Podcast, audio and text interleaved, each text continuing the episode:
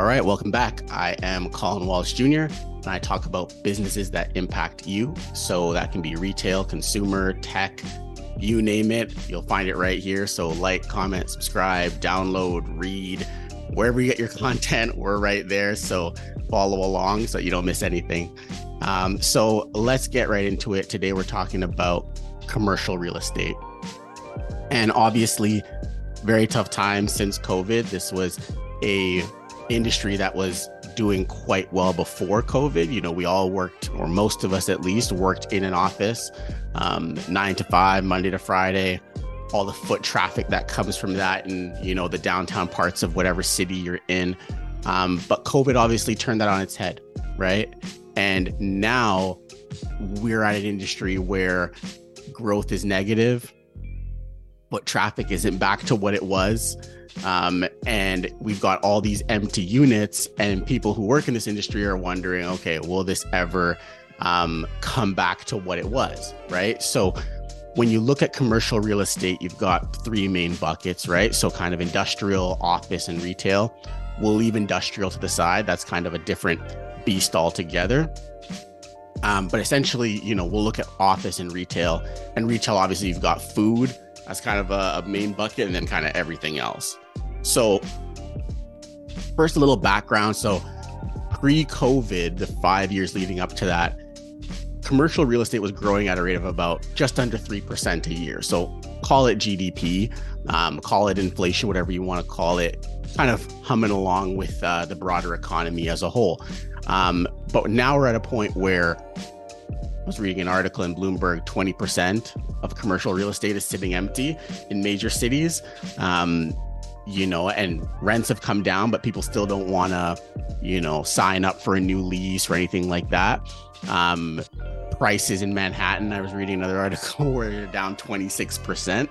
Uh, you know, so when we look at prices that are down this much, whether it's 20%, whether it's 30%, whatever article you want to, you know, cite, I guess the question is, is this permanent or is this something that we're going to see slowly but surely, you know, people going back to the office, foot traffic coming back, people going back to restaurants, and all that kind of good stuff. So, what's changed? So, working from home, right? That's obviously been a huge thing post COVID. Um, Stanford puts out some research on this. they're showing that 40% of people who can work from home do so in some capacity, whether that's full time, whether that's hybrid. Um, and that's obviously up w- substantially um, from pre-COVID, right? When this wasn't really a cultural thing. Seems like you know the era of strict Monday to Friday, five days a week. Um, that might be over. Um, you know, it could change, but you know we'll get into that a little bit further on. But sticking with just kind of the overview of what's changed since then. Um, e-commerce, obviously, right?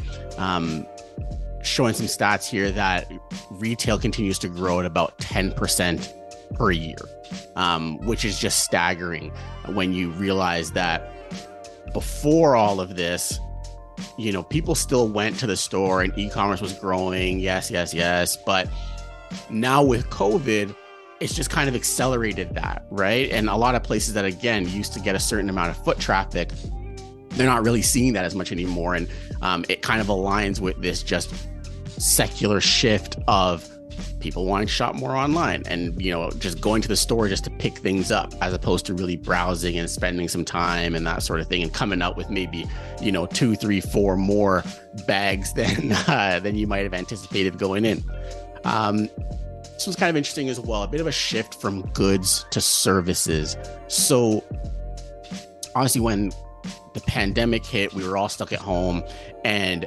essentially people were just kind of buying things to replace the ability to get out there and do things um, you know out in the real world. So there was a huge spike in goods purchases and coupled with kind of the shift to online we saw a lot of that during kind of the pandemic and kind of just post pandemic era now that we're all allowed back outside again um, we're seeing a bit of a difference. It's a lot more service oriented.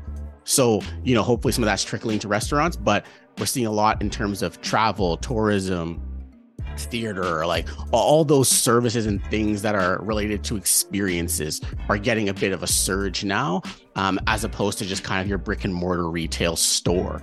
Um, so when you combine all these things together um, does this spell trouble for commercial real estate long term? I think again that's the question. Is this permanent? Um, is, is this a persistent thing that we're going to see? Or is it just for now? Or will we land somewhere in the middle? So, criteria for success, I think I would look at it as can this industry get back to a pre COVID growth rate? So, if we're saying that that was 3% a year, can they get back to that? Um, you know, I'm not too sure. We'll get into some ideas now, but right now that growth rate is negative, right? And they're they're it's it's substantially um I would say underwater right now. Like if your prices are down 26% from pre-COVID, you know, um and units are sitting a 20% empty, you know, that's not a good spot to be in. And you know, the the path to getting back to 3% is probably a long one. So, um, so with that, let's uh, let's let's dig into some ideas. Okay, so for the ideas now, I kind of thought it would be interesting to break this up into two buckets, right? So you've got kind of your old world strategies and well, I'll call your new world strategies, right? So the old world would be pretty much any strategy around forcing people back to the office, right? Forcing people back to work, trying to push people back to, into retail stores, all that sort of thing. So we're already seeing some of that. I think a lot of the major, um, you know, companies in, in economies around the world are saying, okay, we're gonna we're gonna lead by pushing our employees back to the office, and then that might spur some of the other businesses around. You're seeing this in banks, um, in particular. Um, you know, kind of pushing their pushing their employees back to the office and hoping that that kind of um, creates a bit of a domino effect with the other industries around them and you know helps to bring that industry back to life. So so that's kind of one right? Um, two would be you know working with uh, employees and lawmakers to um, be a bit more positive and kind of work with people to say okay what is it that you don't like about coming into the office and how can we improve that right? So companies that didn't offer you know all the lunches and little perks and that sort of thing before They're, they might be starting to do that more of that now. Um, and then also kind of um, you know it'd be interesting to see if companies kind of do something around kind of the transit or the commute um, you know offering to pay for your transit pass or something like that. That could get people um, you know interested in maybe going back. So kind of strategies around pushing people back to the office. And i think that that's something that we're we're starting to see a lot of now because a lot of the people that run these companies that run these businesses they're, they're part of just that old guard that their whole um, you know business model revolved around that and you don't want to see that go away or it's it's easier to think of ways to go back to the old as opposed to going into the new which is you know a bit scary for some people who might not be you know comfortable with that level of uh of that level of change. So that's kind of one bucket and that's probably where you know unfortunately you know, I think we'll see a lot of that at least over the near term. Um, I'd like to see some of the new world um, kind of strategies that I'll, I'll get into in a moment, but really just ideas around saying, hey, this is a new world that we're in now. How can we create something that works for this new economy um, that we're we're going to see ourselves in for the foreseeable future? And one point that I'd start with on that is I think it would make sense to start focusing more on um, smaller office spaces, spaces that are more flexible, spaces that appeal to, you know, small businesses, professional services, that sort of thing, where, you know, yes, you can absolutely do your job from home, but sometimes it is nice to have a space here and there to, you know, invite clients, have a board meeting, um, have a strategy session with your team, um, stuff like that, where it's a bit more informal as opposed to Monday to Friday, nine to five kind of thing. Um, so, you know, I think that would be helpful, um, especially with folks that are, you know, out further away. They've moved to the suburbs, they've moved further away from the city. Um, types of, you know, satellite offices or ideas where people don't have to commute in um, all the time, right? And I think that it'd be interesting to see kind of the demographics of how many people have moved out to these different um, suburban communities and um, how many of the kind of the young professionals that would typically be going to you know a, a hip bar in the city or a certain tourist attractions that sort of thing. They're no longer in the city. Now they're further out. And it'd be interesting to see if hey maybe it's worth bringing some of those attractions some of those retail um, locations and things that no longer work in a downtown you know wall street type context. Seeing if now that works out on on main street right? Out in the suburbs out where people um, might be kind of moving out to if it's worth bringing some of those um, ideas out there and you, you kind of just repurpose them for just a different community. Um, so that's kind of one. Um, two and kind of building off that would be i've always thought that kind of just again just kind of a more campus library style um, kind of atmosphere where obviously you can talk. I'm not saying everybody's got to be uh, dead quiet, but kind of more you come in at, you come in and you leave um, as you need to, as opposed to you know here's my desk, here's all my pictures, here's all my things at my specific desk, and I've got to be here again Monday to Friday, nine to five. Um, I think that's changing, and I think um, when you kind of look at it from the perspective of almost like a university campus where a lot of us when we were in school it's like you know yeah you can study from your dorm room or from home or you can do your work from home but a lot of us sometimes would go onto campus meet with friends connect with you know your your your group mates for a project or something like that get some work done get something to eat um, and then you go home and it's more flexible. And you know if it takes you eight hours if it takes you four hours if it takes you two hours whatever it happens to be, you get your work done and then you leave um, when you don't have to be doing work that requires interacting with others, right? And you still have that opportunity to have those spontaneous connections and and and run-ins in in the hallway or, or whatever happens to be, but you don't have to be there Monday to Friday, nine to five, right? So I think a lot of businesses are looking for something that could be a bit more flexible and employees are looking for that too right? Like that's one of the number one things that comes up in an interview where it's like okay is this hybrid or do i have to be here um you know all week every week? So so that's two. So three then would be you know partnering with businesses and um you know lawmakers whatever happens to be to again do a lot of groundwork on understanding what are people's biggest pain points you know whether it's um, lunch having to be prepared every day whether it's the the commute time whether it's the cost whether it's the flexibility and just systematically going through ways that you can break that down and address those concerns head on right? So if everybody's talking about the commute then okay can you have some type of transit credit or something like that? If it's food then you know have those lunches or those those those snacks or whatever happens to be um, you know, on deck for for employees. They don't have to think about that. All those little things that you know make it a pain point for employees for not wanting to be in the office. Try to address those specifically, right? Because the companies that do are going to get their fair share of the talent. This is just a, it, that's just how a free market works, right? So the companies that end up saying, "Yeah, we're going to give you lunch. Yeah, we're going to, you know, take care of transit for you, or you know, get you a pass, or um, you know, something like that," people will, you know, be more willing to go to those companies instead.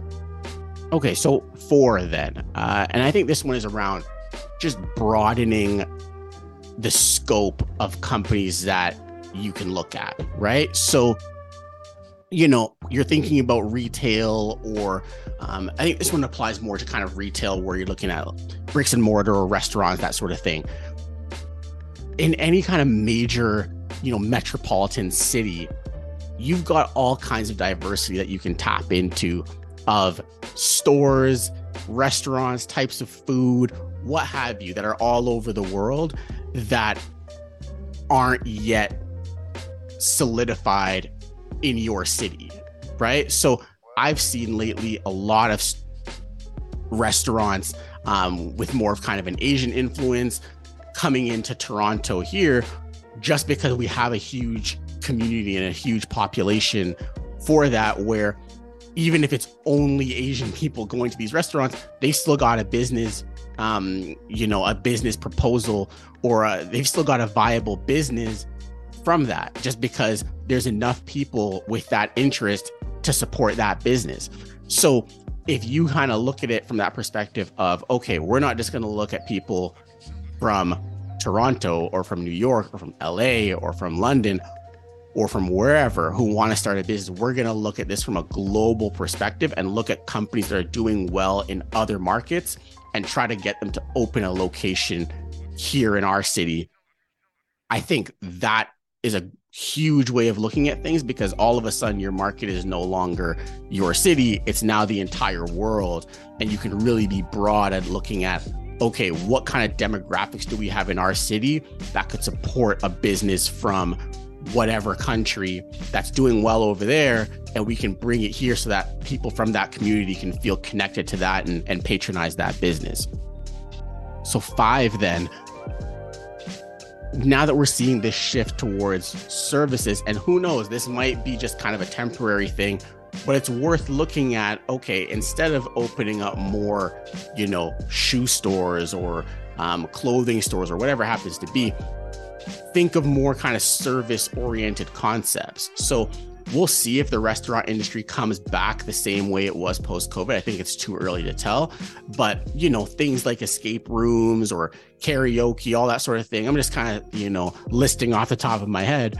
But ideas like that that are a bit more service oriented and a bit more experience oriented could be more viable for this market and this kind of new world that we're in where if I want to buy a thing, I can just go online, have it shipped to my house.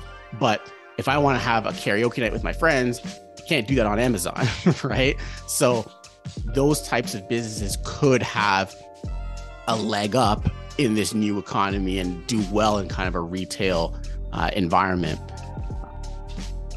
And then lastly, number six, especially for malls specifically, it might be time to rethink the anchor tenant, right? So when we think about kind of the Nordstroms, the JC Penney's, the Sears, all those kind of guys that have been having a really tough time, it might not be the best thing to kind of rely on those types of stores to anchor a mall or a plaza or what have you. I think, um, you know, when you look at even smaller plazas that are anchored by uh, a doctor's office or a pharmacy. Um, just rethinking that in a way where it's like, okay, you have something like that, and people are coming to that plaza no matter what because they want to see their doctor, they want to see their pharmacist, whatever happens to be. And then you put some food around it or whatever. And then that plaza is now a viable plaza because it's got an anchor tenant that rain or shine is bringing people in. Right. So, we're and I'm not gonna get too deep into this one because we've actually got another video that we're working on that goes a little bit deeper. But again, just rethinking who an ideal anchor tenant is, even if you're giving them a rent discount or what have you. Um, you know, your typical department store tenant might not be the best fit going forward. So let's uh, let's get some concluding thoughts then, just for investors and for leaders who are in this space, right? So, if you are an investor looking to invest in this real estate, um, commercial real estate kind of landscape, a couple things to keep in mind, or at least how I would approach it. Overall, I would be looking for companies that are excited and embracing this new world that we're in. If I'm reading their materials and it's all, you know, sad, doom and gloom, you know, post COVID sucks, when are we going back to how things were?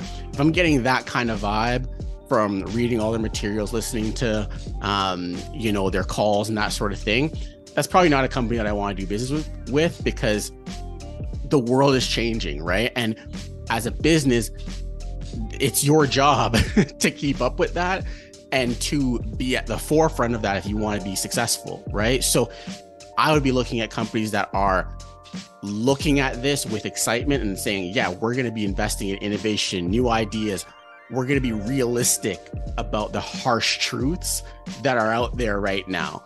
Um, and we're going to be willing to be, you know, adaptable, flexible, different, um, and just kind of experiment and iterate until we find the right um, the right balance, right? I'd be looking at companies that have a diversified kind of tenant and location base. Um, obviously, commercial real estate is very um, location and niche market kind of dependent. So I'd be looking at companies that have uh, holdings kind of all over the world in different markets, um, different types of tenants, so that that way they can be their own real-time data source of knowing okay what's working what's not invest more in what's working pare down what's not at least over the short term until you know you get a better sense of things. But if you're just a very small regional niche player you don't really have that inbuilt experimentation kind of capacity. So it's a bit more difficult. And then lastly just a, a company that's willing to invest in understanding who their end users are, right? So a lot of real estate companies might look at it as, you know, my customer is just, you know, the company that comes and wants to rent some space and give us a check. So that's yes, that's maybe your first customer, but really who's who's that business's customer? Who's the end user of this space? And staying on top of whether it's surveys or um, you know trends on social media or whatever happens to be just being very in tune with that end user and designing spaces with that end user in mind knowing that if you do that then the companies that are aligned with that will be more success successful regardless right and then if you're a real estate leader like if you're if you're actually in one of these companies and you're making decisions you know, there's a lot of ideas and a lot of different things that we ran over today. I think maybe picking one or two that have the most relevancy for your business, starting with that and then building from there, right? Like, I think it, it can be a lot to kind of try to bite off everything at one time and chew on all of it. Um, I think the easiest thing is to find what's kind of the 80 20 that'll kind of push my business forward the most. Start with that and then add something else, master that, and then add something else, and so on and so forth. So let's keep it there for now. Again, like, comment, subscribe, download, read, whatever it happens to be for you. Um, we are where you are. So appreciate it, and we'll see you next time. Cheers.